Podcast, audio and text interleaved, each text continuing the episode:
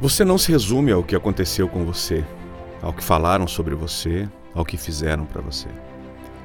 A sua vida é sobre o que você faz, sobre o que acontece. É a resposta que você dá ou não dá. É a postura que assume. É o que você decide fazer com o que a vida te entrega.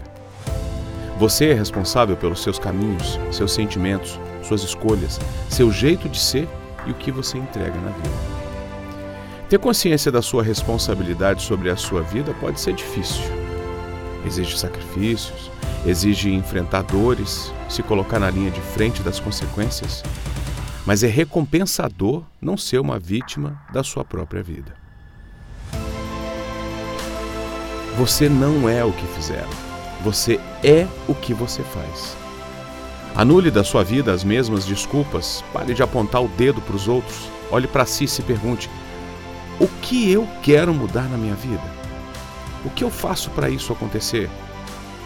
Foque nisso e você vai perceber que a postura de vítima não pertence àqueles que escolhem esco escrever sua própria história e construir a vida, não se tornando a consequência de circunstâncias.